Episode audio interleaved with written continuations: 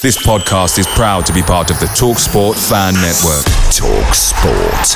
Powered by fans.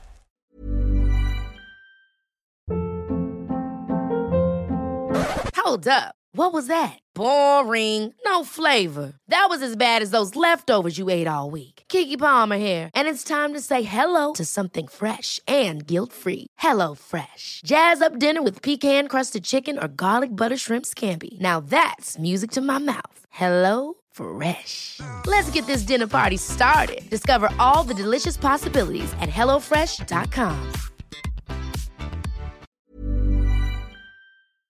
The TalkSport Fan Network is proudly sponsored by McDelivery, bringing you the food you love. As a City supporter, we know you value delivery, and McDelivery is up there with the very best. You'll always be winning with McDelivery because just like Kevin De Bruyne, McDelivery puts your order right on a plate. So the only thing left to say is, are you in? Order now on the McDonald's app, and you can also get rewards points delivered as well. So that ordering today means some tasty rewards for you tomorrow.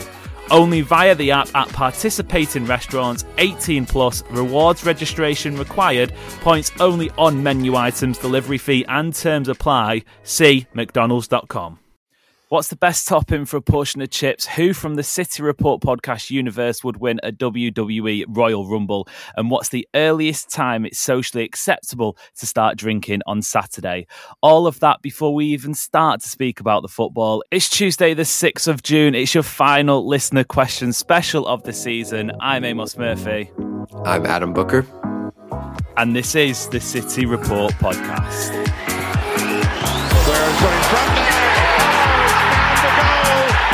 This extraordinary going.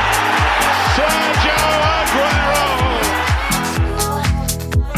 Unbelievable! Manchester United 1, Manchester City 6. It's 2 for Dzeko.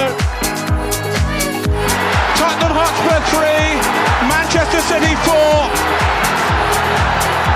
They have made the impossible possible. A big thank you to our sponsor, Discount Dragon. The best place to find bargains as good as Julian Alvarez, with food, drink, and household products all available for affordable prices. If you want to make even more savings on the big brands at better value, you can get an extra 5% off all orders using the code CityPodSave. That's 5% off all orders with the code CityPodSave. Limited time only, terms and conditions apply, UK only. Adam, welcome to the show. Uh, quite the weekend, I'm led to believe. I'm still recovering from it financially, physically, mentally, um, emotionally. You can add that in there as well. But City beat Manchester United in an FA Cup final. City beat Manchester United in an FA Cup final. I never thought I'd even say them words ever in a million years. So it feels nice. It feels relieved to be able to say them. It does, yeah. Um, still, still kind of reeling from from that day. And as I mentioned on the show last week, I think you know it was 7 a.m. kickoff for me, and then 1.30 was my own local derby, Seattle and Portland. So it was a day filled with with a lot of nerves and a lot of uh, a lot of hatred in the blood. But uh, yeah, a, a joyous occasion, and obviously I listened to the episode you did with uh, Ollie and Oliver yesterday, and kind of share the sentiment there that it was just you know the kind of game you just get the job done, and thank God it's over, and thank God we came out on the uh, the winning side. Yeah, because I'm just thinking what it'd been like had had we lost the sort of the feeling of doom building up into this week. I feel like it probably, and we'll get into some Champions League final talk, but it probably just takes that edge off a little bit. It makes things a little bit calmer, a bit a little bit sweeter. Obviously, for those heading out to Istanbul and those not, it just means everything's a little bit more relaxed. And hopefully, this show serves to to add to that because, uh, like I said at the top, it is a listener question special. It is going to be the sort of the buffer between FA Cup and Champions League content, which will start tomorrow in earnest. As always, in these sort of things, we put out a tweet asking for questions. We've had plenty. So if we start with this one from Radar 2H said, they ask, What is the top five things to put on your chips? And I feel like every single listener question episode we get, there is always a chips related question. And, and for global listeners, we're going for the UK version here the potato, the deep fried potato snack. I think you call them fries or something like that, but they're not fries because fries are much thinner. But proper proper northern chips. What's the what's your favourite thing to put on your chips? Well, so this I think is, and this is uh, I mean I mean the pun here. This is a loaded question um, because we don't do the same thing with chips slash fries that you guys do. We don't have different types of sauces like brown sauce or curry sauce or anything that we put on. It's more of dipping sauces. And there's pretty classic American dipping sauces like ketchup, mustard, mayo, stuff like mm. that. My personal, I, I couldn't genuinely couldn't even name you five to answer the question. I couldn't name Well, you that, that's what I replied was like, there's more than I could possibly give you three, yeah, maybe four. My go-to chip slash French fried dipping sauce is mayetchup. Equal Mixed parts together. mayo and ketchup. Mix it all up into a little orange cream, and then dip it. Do you- do do they have that? So you mix it together yourself? Because over here, I mix it together. I'm- I'm You sure. can buy it yeah, together though, can't you? Yeah. yeah. You can buy there. There's this one aisle in in my local grocery store that has just all these random concoctions from Heinz. Um, Mm. But I I mix them together because I'm an adult and I don't need to buy everything pre-made for myself. have you um when you've had your ventures over into this country? I presume you've had proper gravy before. That pause Yes. is that's pause is concerning, yes. man. No, you know, because I got, I- f- I'll for full transparency, I just rolled out of bed, and I in my head I got mixed up with gravy. I my my partner Laura is comes from an Italian New York family, and gravy to them is actually sauce, like on pasta. That's what they call the sauce, like red sauce How that Italians put on pasta. They call it gravy in the Northeast of America, Yeah. and I got very confused for a second. Yeah, yeah, I've had had gravy every time I go over. I get a Sunday roast, so. Thoughts? Uh, amazing. I mean, it's the same gravy as here. We have it on our Christmas dinner, Thanksgiving dinner, stuff like that. So yeah, it's um, it's a But on chippy chips though, on on proper Um, proper chippy chips. Oh man, this is concerning me. I was expecting a straight a I, straight bar. I think I, I, I have, but I don't know that it it stuck with me. Well, I think it's the kind of thing that it's like two things that I just I know the flavor of, and it's uh, there's no surprises when they enter my mouth together. Yeah. Yeah, well, well, that's the only acceptable answer, really. Um, you five, I think that's that's probably where we can get to. Curry sauce does sometimes hit well, and again, for global listeners, it is not the curry sauce that you would might expect, which actually tastes like curry. It is anything but. It's like a sort of spicy chip shop curry sauce, something like that. I won't even know where to begin. Um, but yeah, chips and gravy, I think, with a nice a nice buttered barm. And that's a different debate, so we won't even start that one. Um, we've had a question from Anna, and this one really made me laugh. They ask, who in the City Report podcast universe, as I mentioned at the top, would win if they were taking part in a WWE type wrestling match? So I've done a bit of preparation and I've actually put all of the people I can think of that have either obviously contributed to the show or have been on the show because I don't think we had enough to make a full bracket. I've stuck them into a tournament, and this is how it's going to work, Adam. You're going to tell me, I'm going to give you two people. You're going to tell me who you think would win from those, and then we're going to try and get to final and see who would win a WWE City Report. What should we call it? The Report Rumble or something like that. Yeah, I think that like works. Um, right, okay. So let's start off with you. You can you can be in the ring first. Um, Adam Booker versus George Gamble. George. George up straight away. He's not backing himself. He's actually Um, one of up until my trip there in March. He was the only City Report member Yeah. that I had seen in person, and he is bigger than me. So Yeah, yeah, um, yeah. Less said about that. Um, David versus Alex. Alex Brotherton. David. Uh, There's only one winner there? Sorry, Alex. Um, okay, Joe. Joe Ricci versus Oliver Lowe. I like this matchup. I've got to go Oliver Lowe because he is astonishingly big. Yeah, yeah, he is. He's a big man, isn't he? But Joe, I think he'd he'd, he'd pack a punch. You know, he's a little Yeah. American Ital- American Italian, so I think he'd give a good, good fight. But Ollie Lowe takes that one. Um, and now this is where this is where I had to do some fillers because we didn't have the. Obviously, we've got another side of the bracket to come, but on this side of the bracket, we've got um the ginger wig Anthony versus um uh, Mulv from Noisy Neighbours, who will be featuring on the show later in the week. So we've got a, a rogue a rogue entry there, a bit of a wild card. Who is winning from the ginger wig versus Mulv? I, I think I'll say Mulv because every time I've seen the ginger wig in photos or anything, he's just seems like such a happy-go-lucky guy, and I can't like I can't imagine him scrapping with anybody. So I'm gonna go Mulv. That's a really funny matchup. Um, right, okay, on the other side of the bracket, then you've got myself, yours truly, Amos Murphy versus John Ashley. I'm gonna go with you. I think John is too kind-hearted to be in, Um, in, in a rumble. Yep, Andrew versus Luke.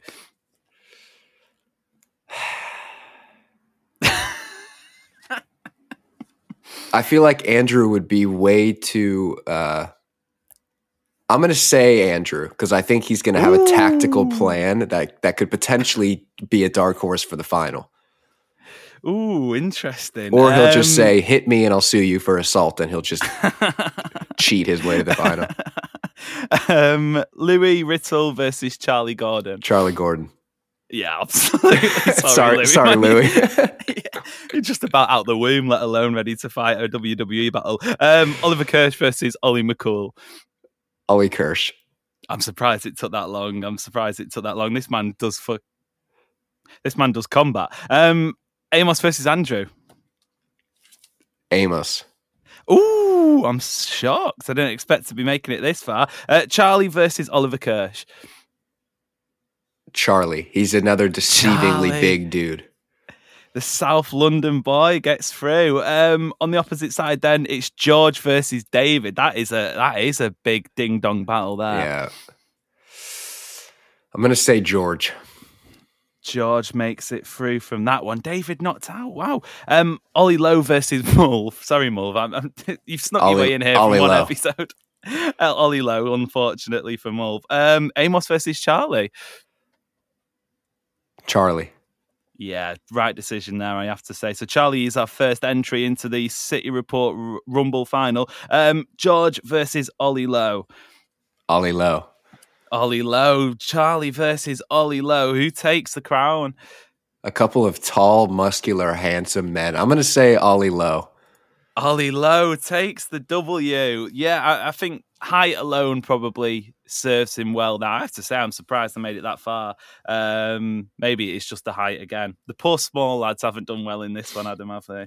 They haven't. I feel a little. Uh, I think Oliver Kirsch will feel hard done by because he he goes to the boxing gym multiple days a week. I'm Yeah. pretty sure. But um, yeah, if if YouTubers can fight professionally in that sport, then I'm not quite sure I care what you do on a weekly basis.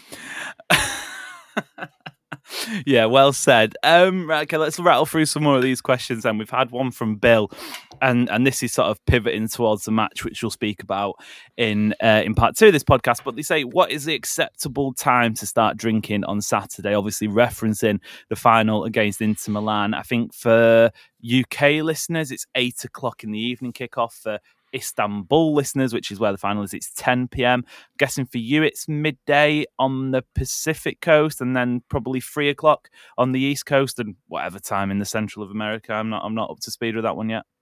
Yeah, it's uh it'll be a noon midday kickoff here.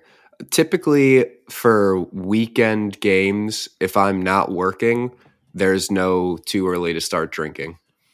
Back in the day before I worked weekends and worked in football, when I went to the pub in New York every Saturday or Sunday to watch City play, if it was a 7 a.m. game, I had my breakfast at the pub at 6:30 and I'm drinking by 6:45. Once I get breakfast in me, Mm. Guinness is my uh, is my morning drink.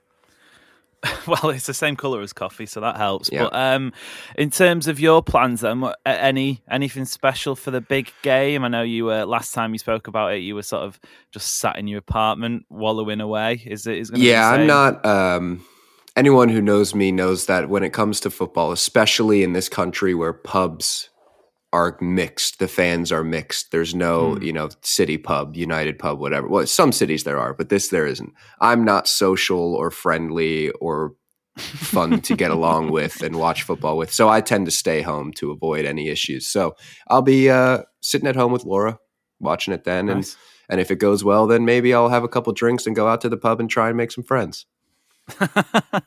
or enemies, Yeah, whatever you want to call them. yeah, yeah, yeah. Just make sure you don't see any Italians. That could get a little bit nasty. Or, or Joe Ricci, for that example, who's both. Um, right. Okay. Then another question. It is in more relation to the match. It comes from Abdallah, who asks us: Does Inter Milan do they present a unique challenge to City? Will we have trouble scoring? So now we're having to switch on. You know, our professional minds. You and I both cover Italian football to some degree. They are a very good football team. And I think a few people have sort of handed City the trophy, handed City the treble, handed City sort of this place in mentality in European and, and world football on the back of this.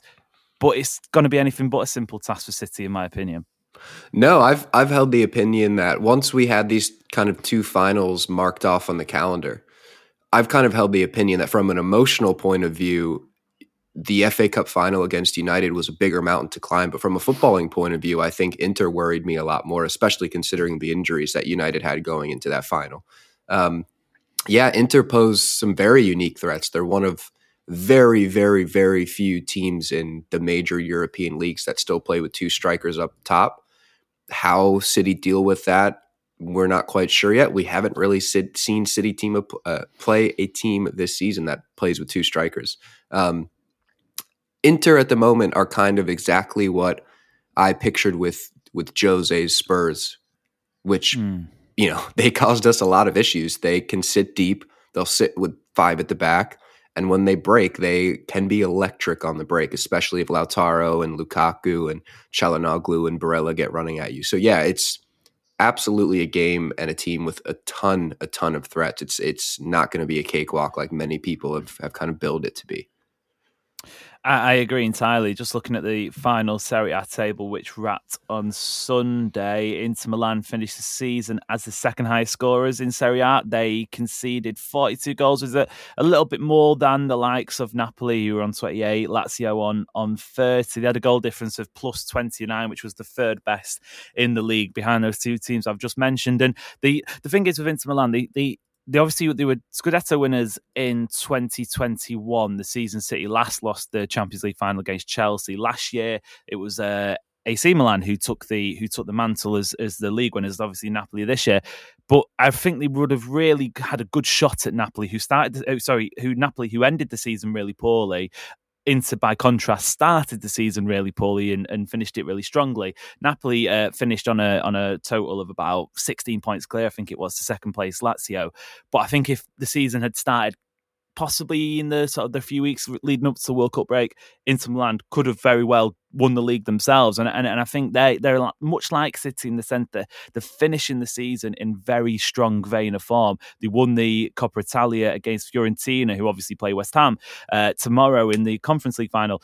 I'm, I think it'll be a horrid game truly horrid match. We saw it, it was like against uh, United at Wembley in the sort of the caginess and, and City are ten times the team United are. First ever matchup between these two teams. It's got it's going to be it's going to be a tough evening, I think, and and, and one to sort of really knuckle down and and. Um, I think City are going to have to break into down. It will probably be a one or two goal game. Just just quickly then, Adam, before we move on, Lukaku versus Edin Dzeko there, two sort of centre forwards who play alongside Martinez. Which one do you would would you prefer to see? Which one do you think is better, and which one would make for the better narrative? the better narrative. I mean, for the narrative, I hope Edin Dzeko stays as far away from the pitch as possible. Just mm, absolutely, we all we all know what's going to happen if he plays. Um, but he he likely will start, and it's what they've done up to this point. Is Lukaku and um, Joaquin Correa and players like that have come off the bench late in games, and and that's the thing. I, I think Inter are probably the deepest team in Italy, probably deeper than Napoli. I mean, they mm-hmm. they can absolutely bring some stars off the bench, World Cup winners. You know, Lukaku, like we said. Um, uh, what's the, Inzaghi has the habit of basically changing both of his strikers and his wing backs on like the 75th minute, 70th minute of every game. So the the kind of the thrust of their attack is fresh legs in the last 20 minutes of every single game. So if he does that, then then City have many things to worry about. But yeah, I I would probably rather see Lukaku for the the avoidance of the Dzeko narrative.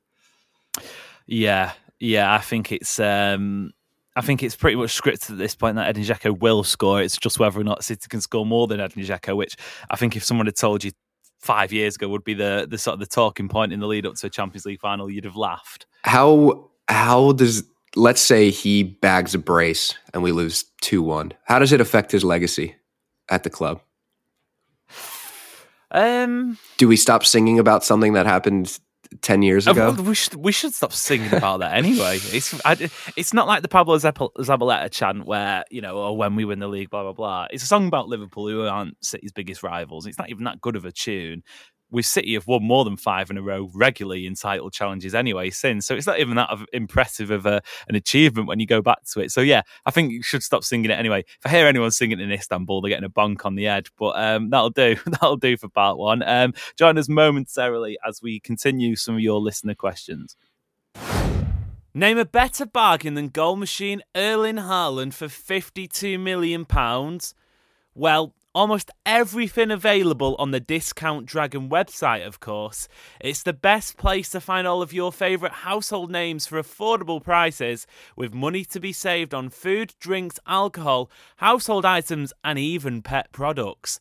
Move quick and you can grab an extra 5% off all orders using the code CityPodSave. That's 5% off all orders using the code CityPodSave.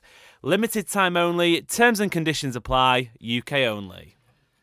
Welcome back to the City Report podcast. As I've said multiple times by now, a massive week on this show. Make sure you're following, you're subscribing, so you can listen along to all of our coverage in the build up to the Champions League final. I nearly forgot what it was. Um, we've made a halftime sub, Adam. We've brought in some extra firepower. Andrew Dettmer's joining us to, to finish off reeling through the final few parts of this listener question special. Andrew, straight on the back of a Taylor Swift concert. Firstly, how was it? Secondly, how are you? Uh, it was phenomenal. Uh, much like uh, City's march to putting themselves in history, I would say it's something that can bring everyone together, uh, unless you hate joy and uh, happiness. So I'm in wonderful spirits. I think cities march uh, to to history has has brought everybody together. It's just for different reasons than you're Yeah, you're, that's valid. you're insinuating there. that is Yeah. a fair point. Yeah, absolutely. Um, right, okay, let's crack on with the questions then, because we've got a, a good few to get through before we call uh, call time on today's episode. But let's start off with this one from Michael Beckett, who says, "Where is Stone's rating in the hours slash the league's best centre halves?" Now, let's say, Adam, this is currently because I think by the time John Stones retires, he hopefully has a few more medals to show in his trophy cabinet. But he also has obviously evolved his game a little bit this year. God knows where he'll end up in the next few seasons under Pep, probably starting behind Haaland or something in the uh, in the Martinez role we've just mentioned. But um, I've, I've got different answers, I think, for both of these questions. So I'll pass it over to you to start off with. Where does John Stones rank in City's best centre backs, and is it different to the the list of the league's best centre halves? Well, I think it's a complicated question because similarly to what we had in the last probably 10 years with fullbacks, the, the kind of the role of the fullback has changed. You know, back in the hmm. day, it was simply to be level with the back four and it was all about can they be a one-on-one defender against wingers out in space and so on and so forth and and tuck in and, and deal with strikers while everybody played 4-4-2 whereas obviously now in this modern in modern football thanks to Pep Guardiola and and some other kind of forward thinking coaches a lot of the center backs have to be ball playing center backs and if you're considering John Stones as a ball playing center back which he he obviously is he's probably the best center back on the team um, I wouldn't say he's the best defender. I think he's a great defender. He's uh, he's doesn't he hardly puts a foot wrong in defense these days. But if you're giving me a one on one with a big burly striker, I'd, I'd want Ruben Dias in there probably to do the defending. Um, but in all around game for what central defenders do in 2023, I think he's the best center back in the team. That's a fair shout. I, I think I'm going to go with the league question first. I'm going to say John Stones is the best centre back in the league because not only is he quality in every single department, he's reinventing what that role does. I actually think, in terms of centre back, and I sort of throw in the same uh, the same sphere of this question as most important defender to City. I think Ruben Dias is probably more important to City than John Stones is, and I know that's a sort of like a weird paradox, but I think without Ruben Dias, City don't do what they've done this season but at the same time, John Stones is better than Ruben Dias, And I, I know it's a little bit weird, Andrew, but do you, do you get my gist? Do you see where I'm coming from? Do you agree? More importantly, I think on an intangible level and the leadership and the belief, I could agree with you on what Dias brings, but I actually think in terms of their ability to impact the pitch, it's the inverse. City didn't look like we currently look and would not have been on their way to what we could end up winning at the end of this week, if not for what John Stones does in midfield. Uh, John McKenzie, of the TIFO podcast, mm. who uh, probably is the biggest non-City fan, John Stones lover, um, was had a tweet that was talking about how you know it looks like he has played center mid his entire life the way he's playing this. But there's a tweet mm. that someone responded to it that for me is my favorite thing I've ever seen someone say about John Stones, which is that Pep didn't convert a center back into a defensive mid. He freed a king to ascend to his rightful station. Like John Stones is not. If you look at John Stones and say, okay, he's the best center back in the world, you can make that argument. But I think you're missing what makes John Stones what he is. I mean, the best way I've heard it described is he's a false five. Like he's not false a five. center back playing a center back. He is an entirely different and unique set of skills that allows him to basically from box to box impact the game, carry the ball, pass, maneuver defend. I mean, he's just he's everything that Pep Guardiola could want in someone that he's putting nominally in the position of center back, right? And so I just think thank God we didn't sell him to Arsenal and that, you know, Laporte got mm-hmm. injured and he came back into the team and it kind of restarted his career because it would be a crime to the world of football if we had never seen what he has become this season.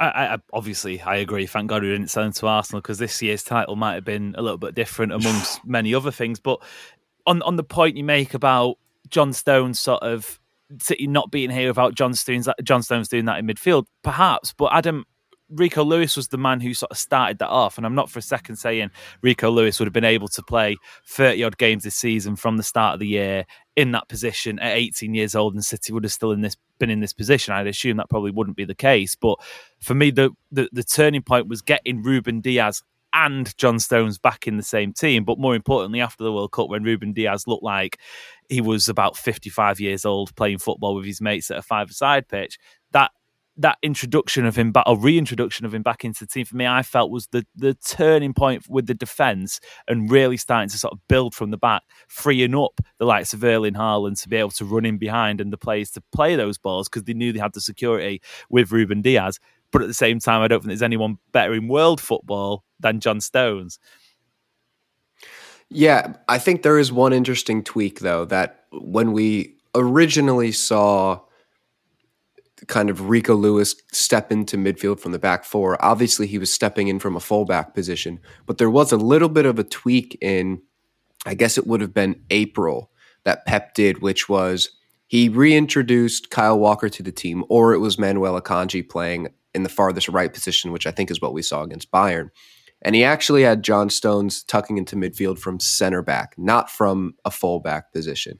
So that's where I think this became the John Stones role, not the Rico Lewis role that John Stones perfected, because John Stones was doing it from a center back mm. partnership, not as you know a fullback. And then there was a partnership of Ake and Dias or Akanji and Dias, whoever it was. So there was that little bit of a tweak that was able to get Kyle Walker back into the team and still have John Stones step into midfield from the defense. So he, I'd say Rico Lewis ran so that or what's the saying? Rico Lewis walks so that John Stones could could run. Yeah. yeah. yeah. Either way, John Stones is waltzing now. He's not doing walking any or running. He's waltzing around the pitch. He's he's gliding around. Would you pitch, argue he's uh, levitating around the pitch? He's Way. levitating around the pitch. Yes.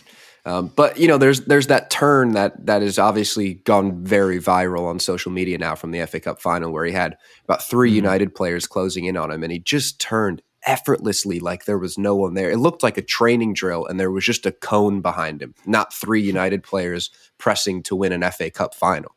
Um, I think that he has now made the role his own. It wasn't it wasn't a role designed for him. It was designed for a Rico Lewis or potentially mm. João Cancelo, whoever it is. Um, but he has made it his own because of his very unique skill set. Yeah, and, and, and that's a nice place to park that conversation. I think you know we can all agree we're incredibly blessed to be viewing it, and I I'm enjoying watching the transformation. I know we we've spoken like footballers have spoken about the uh, Messi into false nine before, but it's obviously at a time where, for me personally, I was a little bit younger and I didn't properly get to see the before and the after. But to see John Stones having been a world class centre half, and now to see him sort of pioneering a role, you know, Trent Alexander Arnold at Liverpool only started doing that after John Stones was doing it so well. So it is um, it is fantastic to see. Um, Let's move on to another question then, because this one comes from Man City Talk. It comes from, it, they say, if we win the treble, would this be City's greatest ever achievement, or is it possible for them to go and go on and win the quadruple? Um, Andrew, let's start with you on this one. Obviously, I feel like a number of times in the past, the quadruple has been spoken about in relation to City and whether or not they would be able to go and do it. I think we probably came closest. What would have been in 2019 when obviously lost to Tottenham in the Champions League quarter final? Yeah. Um, then the, the season later or the season after that would have been the Chelsea final in the in the Champions League and um, the defeat to Chelsea in the FA Cup as well but it never felt tangible. It never felt like it was truly realistic. It always felt like perhaps one day would come where City get knocked out of a competition, the Champions League, whatever cup competition it will may be. This treble is sort of. I almost feel like it snuck up on City in a, in a sense over like the sort of last five months or so. City were bad at the start of the season, or weren't bad, but weren't as good at the start of the season, and then they just got into full rhythm. Do you think it'd be possible to do that across the full 38 game campaign in the Premier League? Then every other cup competition and eventually win the quadruple? Or is the treble, fingers crossed, as good as it might get for City? I, I don't think it's as good as it might get, just from the standpoint of that you could absolutely, you could win a quadruple. It'd be very difficult to do. Um, even winning a treble is difficult, but there are other things that could potentially be out there. But the chances of them occurring are so minimal that I do think this is likely the opportunity to etch your name into history as a city team that won't be beat.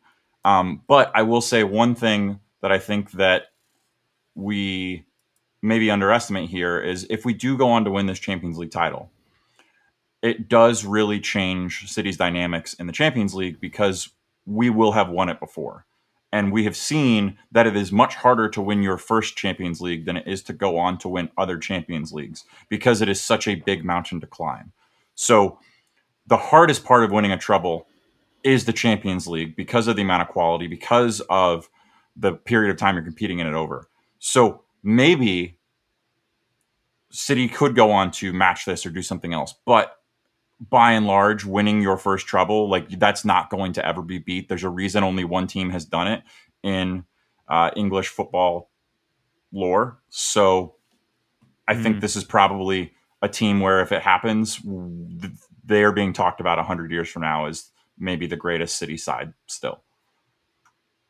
Yeah. And as well, on top of that, obviously Liverpool came very, very, very close to doing the quadruple. The first team, I think, truly ever to have really got that close to achieving it. Obviously, bar a couple of Ilkay Gundogan goals and a Vini Junior back post tapping, they, they probably would have done. Um, but I, I, I don't know, Adam. Is there any? This sounds ridiculous, but is it good for football if City do the quadruple? Is it good for the fan base if City do the quadruple in terms of, you know, just sort of completely monopolising competition and winning everything? Or do you feel like perhaps this season, and, and I speak from a personal point of view, but this season has been so enjoyable because as much as people say there hasn't been any jeopardy in City's run to two trophies and potentially a third, I felt, I'm, you know, I've on this show, I've wrote off City's chances of winning the Premier League. I wrote off City's chances of winning any other trophies because I just didn't think it was going to happen. I didn't think we had that in us. So, do you think it would be good for the club if they had a full season of perfection, won it all? Would it really sort of matter? Would it would it be remembered as such? It's in sort of uh, heralded as much as a treble. You know, do you know what I'm getting at? It sounds ridiculous, but you know, is winning everything good for City, or would it be as fantastic as it sounds? The one word you mentioned there is is jeopardy. If there is jeopardy involved, mm. then I don't care the extent of how City monopolize competitions. If they want to win 17 competitions in a season, but there's jeopardy and there's other good teams that spend money and have great players and great managers and City come out on top of that, fantastic. Absolutely love it. If it's similar to the Bundesliga, where you know this this summer City go out and buy Martin Odegaard, William Saliba, and Aaron Ramsdale. It, eh, you know, I wouldn't take much joy in it. I wouldn't have much interest in it mm. because it's it is a bit boring. Um, but at the moment, no, nothing that City have ever won has ever been boring because there has been jeopardy. Yeah. There's been 15 game winning streaks when your closest title ri- title rival wins 14 on the bounce, and you just win that one more to get over the line. It's beating Real Madrid and Bayern Munich on the way to a Champions League, not you know Malmo and Dynamo Kiev. Like there has been unreal amounts of jeopardy that make it interesting. So no, I I don't care the extent of of the monopolization of success because there has been jeopardy and there has been reasons for it to be tense and feel like oh there is something at stake here if it got to a point where there was truly no jeopardy nothing at stake and it's just wake up in the morning you know write in a little green w before the game is even played then yeah i've got mm-hmm. no interest in that but that's never been the case and with the money in the Premier League, the managers in the Premier League, that's never going to be the case. Yeah, I think bar the Centurion season, which was incredible for obvious reasons, I've never I've enjoyed them, but I've never enjoyed them as much as a tight title race. Those seasons where City have won the league with a few games to spare, sort of waltzed away, usually been knocked out of the other competitions as well. It has to be said. So the season was done and dusted by sort of late April, early May. I do enjoy those, like Adam says, those ones where it's 15 games, blow for blow for blow, and hopefully, fingers crossed. I'll say it now. I hope we've got a title challenger next year if we are to be as lucky as being in that position. And it leads nicely, actually, onto the uh, the the the penny penultimate. I, I learned a new word lately. The the one before the penultimate question. It comes from an anonymous submission. It says, "If we win the treble, and you can take this one, Andrew, what impact do you think that will have in terms of summer signings? Do you think they will keep the same squad, or do you think they will make many changes?" And and, and probably the obvious starting point for this one is Ilkay Gundogan, who is in contract talks. By all reports, City have got an offer on the table. If that's sufficient for Gundogan yet, we don't know. But it does feel like there's a couple of names in that squad where if City do win it all, they have conquered everything there's to conquer in English football. Obviously, European football, bar the likes of the Europa League, the Super Cup, the Club World Cup, etc. They may go, right, okay, I've had enough, I'm going to leave, and that'll be fine. It will happen on good terms. Do you expect that to happen much if City win on Saturday? I'm torn of two minds, and I think it's really a player by player decision of how they see it because starting with someone like Gundogan, if Gundogan is viewing the idea of playing at Barcelona because he wants a new challenge at this stage in his career, then I think winning the treble probably locks in that he leaves because he views the opportunity to leave not because he wants to leave City for any particular reason. Um, it's just to get something new and you know now that we're hearing reporting that it sounds like City's contract offer is basically the same length of time as any other competing offer. I think comes down to, you know, what does he want? And so if his thought is, I want something new, then this is a great way to sign off. But if he was looking, I want stability, I want, you know, some final chapter, then I think a treble, and I think you could look at someone like Bernardo similarly. If maybe this may, if we win, Bernardo decides I, it's time to go back to Iberia, be close to family. But you could also say they win and they realize it's never going to get better than what I have right now with this team and this group of players who all clearly care about one another and love it. I mean, you can see it in the celebrations at the FA Cup, the way that even someone like Haaland, who, you know, strikers, particularly strikers like him, are notoriously selfish dicks. Uh, he was excited for Gundogan, right? Um, and mm. he was as excited when he wins the corner at the end of the game to help City win, right? Like those are things yeah. that are intangible that are hard to find elsewhere. And so if those players realize it's not going to get better, maybe they do stay, but I think it's just such a personal viewpoint of what the trouble and what that can mean for them that I don't know that we can really predict how it affects outgoings and incomings. I think this is an easy one for me. Where Pep goes, the rest go. Not in the sense that you know they'll follow him if he toilet? leaves, and yeah. Well, you know what? If I was around Pep, I'd follow him everywhere too, including the toilet. But in the sense that it, I don't think that you know winning the treble or the quadruple or anything at City at this given time feels like a peak that you can only go down from because you, you, you talk about John Stones. We've already been talking about him on this episode. Look at the evolution for him as a player. Mm. If you're a player in this team, you think, what's the next evolution? What's Pep going to turn me into? And so there's no reason to feel like there isn't, you know, a continued slope upwards at this team, no matter how much yeah. you win. Because if you are, you know, Rico Lewis, and obviously it's a bit of a different comparison because he's a, a local lad and, and loves the club and you know, Phil Foden is the same way, but you know, who, whoever it may be, Haaland, Haaland may win the quadruple, and everyone says, "All right, he's conquered things at City. He should go on to Madrid now, or Bayern, or wherever, and and have mm. a new chapter." But look at his evolution as a player from the Community Shield to now he's going to be thinking, what's next? Is he going to turn me into Messi? Is, is he going to turn me into somebody that can not only be a penalty box poacher, but can step into midfield and link up mm. and dribble and do all the evolution of the team from year to year? You know, it's not stagnant. It's not a team that just does the same thing. The players are that play the same way and they win and win and win. Every year there's evolutions and evolutions and evolutions. And no matter how much you win, you're going to be asking yourself, what's the next evolution? And players are going to want to be a part of that. Yeah. Yeah, I, I agree. I think it's less about City winning the treble, City winning the quadruple, City winning the sextuple, whatever it may be. It's more about Pep Guardiola. So I, I certainly subscribe to that one. Um, two more questions. I'm conscious we're running out of time, so let, us try and get through these as quick as we can. Got one from Declan Follows, who a good friend of mine, Declan Follows. Just don't ask him where the toilet is. Um, Andrew, you can take it. If Gundogan, and I'll sort of reinvent it a little bit, and, and I'll add a few more branches to it. But if Gundogan does, say, say Gundogan leaves this summer but City don't win the Champions League, is he a legend? Say City don't win the Champions League in his time at City, but stays another two years. Did those goals against United etch him into that legend status? Or if he stays another two years and within that time City win the Champions League, is he already there because of what's happened? Does he need the Champions League to become a legend, or is it already there with those goals against United? I don't think he needs uh, the Champions League to become a legend.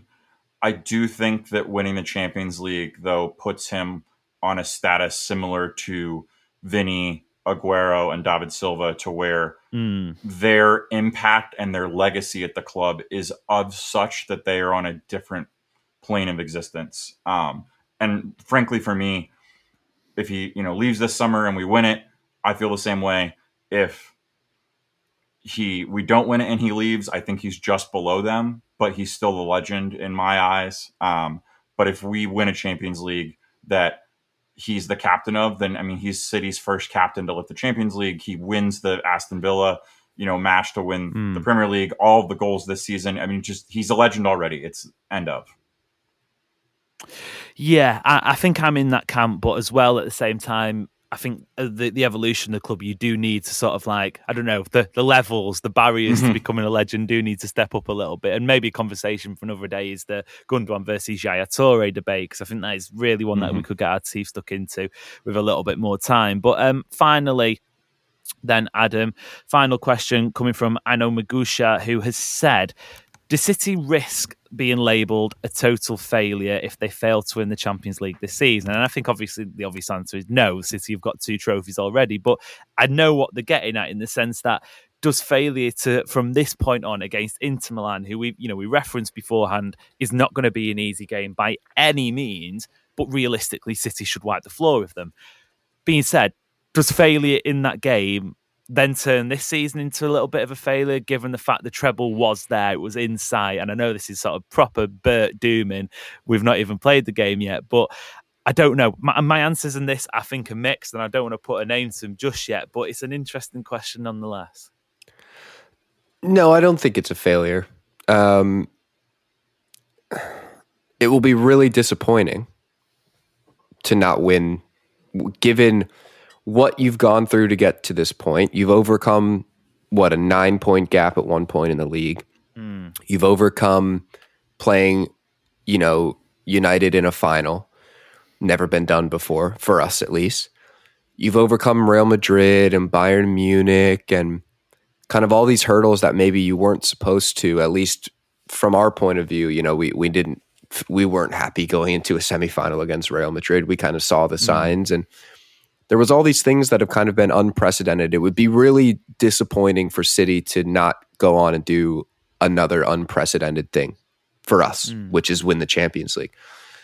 But then, you know, come next August when when the next season kicks off, you look back and say you won a, you know, a third league in a row. You won only your second FA Cup under Pep Guardiola, the second after uh, post takeover, and you did it by beating United in the final. Then no, it's not uh, it's not a failure. It's funny. I wanted to mention this because it was my last show before the Champions League final. Take I thought you were going to say of, ever. I thought you, I thought you were yeah. That, I've got I've got really big news, guys. He's pulling a um, Gundogan um, and just walking off. I'm cashing out. I'm, I'm, liquidating our assets, all seven dollars, and I'm running. Um, no, uh, what I wanted to say was I'm almost slightly disappointed there is a Champions League final to come this weekend in the sense that had we finished a season by beating United in an FA Cup final, like you don't finish a season mm. better than mm. that. Simple as that. No matter what happens in Istanbul, and and obviously winning a treble, that's you know probably going to be the club's crowning achievement. But like how how great would it be to end a season beating United in a cup final? Mm-hmm. What you're saying is you wish the Champions League had been this past weekend and the yeah, cup final. For instance, yeah, that would have been great too. To still have a chance at the treble, but to have done it by beating United in the final game, like it, it feels like it feels like almost a burden that we just beat United in an FA Cup final. And I've got to think about mm. something. I've got to think about Edin Dzeko on a counter attack. I don't want to be thinking I, I, about that. I, I want to be thinking about beating United at, at Wembley. What, what, Adam what Adam Booker is saying here is uh, he is dreaming of a uh, all Manchester uh, Champions League final. Oh God! Oh God! No. But you, you do oh you get what I'm you get yeah. what I'm saying. Like we've already kind of had to switch our attention to something other than beating United in an FA Cup final. It's it's what Pep said though, where he talked about you have to like why he let them celebrate and he gave them some time off is you have to celebrate these things when they happen because the way football mm-hmm. works is you immediately turn the page. Like, let's say we win the treble, we're going to get a few days to celebrate. Then the players are all gone. It's silly season for transfers, and then suddenly the next Premier League season has started, and we're back to like we'll, we will not mm-hmm. have taken advantage to celebrate these things enough. And it's always that way, and it's unfortunate, which is why we have to live in this moment and celebrate and experience all of this together. Yeah, yeah. I, I, I funnily enough, I subscribe more to, to Andrew's point because I just feel like if we, if our last game of the season, I think this was a bit of the case for United. Really, was they their season was on the line against City. That was what they had to play for, and I think without the Champions League final after it, maybe City would have been, you know, maybe maybe they'd have been a little bit more reserved. Maybe they'd have been a little bit more cagey, knowing that was the season, a, an FA Cup final against the rivals to finish off the campaign. That's what United had, and I, felt felt like it affected their game a little bit. I don't know, but obviously um, we'll have to wait and see to Saturday. But that'll do for today, chaps. Andrew, thank you very much for jumping in and joining us. I really appreciate that. Thank you very much. Cheers. Adam, as you alluded to, you are on the clock for the remainder of the week. This is your final appearance before the final. I'm glad to say, not final appearance of all time. You will be back next week to hopefully review the treble that you've just lambasted. Um, and if anything goes wrong, it's on you. But um, any last words before we get out of there? Yes, I do have some last words. I just wanted to say, because it is my last show before really transfer season and the next season, uh, I just want to say a big thank you to all the listeners. You know, Amos, you and I started this podcast what about a year and a half ago, and mm-hmm. I think maybe sixty something people listened to the first episode, and uh, now there are literally many thousands of you, and uh, that's incredible vindication for the hard work we've done to try and make this as enjoyable for you guys as it is to record these episodes. So I just wanted to say a very very heartfelt thank you to everybody that listens every day and engages with us online and and all of that. It's uh it's incredible and I feel very grateful and emotional that it exists. Look at you being nice. There we go. There's a turn up for the books for starters. Yeah, I, had to like, I had to um, warm up the ice cold heart for about Yeah, it's like Three uh, minutes It's there. like Scrooge at the end of uh, a Christmas Carol. um, listeners, don't go anywhere though. We've got plenty of stuff coming for the remainder of the week. Don't worry about that. If you haven't already, follow, subscribe. As usual, we'll be back tomorrow with a sort of officially switching attentions fully to the Champions League final. That's coming tomorrow, so don't go anywhere. Until next time, then we'll see you later.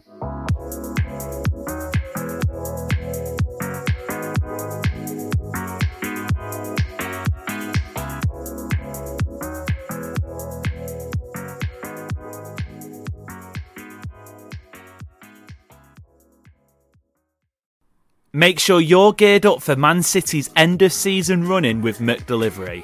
Great food delivered right to your door. By using McDelivery, you won't miss a moment of City's crucial running, and just like Kevin De Bruyne, they deliver your order exactly where you want it. Order McDelivery now on the McDonald's app. Are you in? At participating restaurants only 18 and plus, serving times, delivery fee, and terms apply. See McDonald's.com.